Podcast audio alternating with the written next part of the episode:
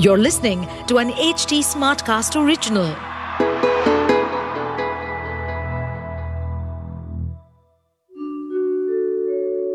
आप सुन रहे हैं विवेकानंद की वाणी सुनिए स्वामी विवेकानंद के अनमोल विचार और जानिए जीवन को एक नए दृष्टिकोण से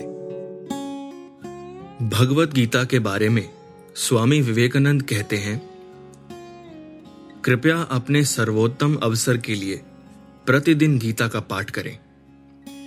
यह गीता का केंद्रीय विचार है कि सभी परिस्थितियों में शांत और स्थिर रहना चाहिए। अपने शरीर, मन और आत्मा को उनके पवित्र चरणों में केंद्रित करना चाहिए।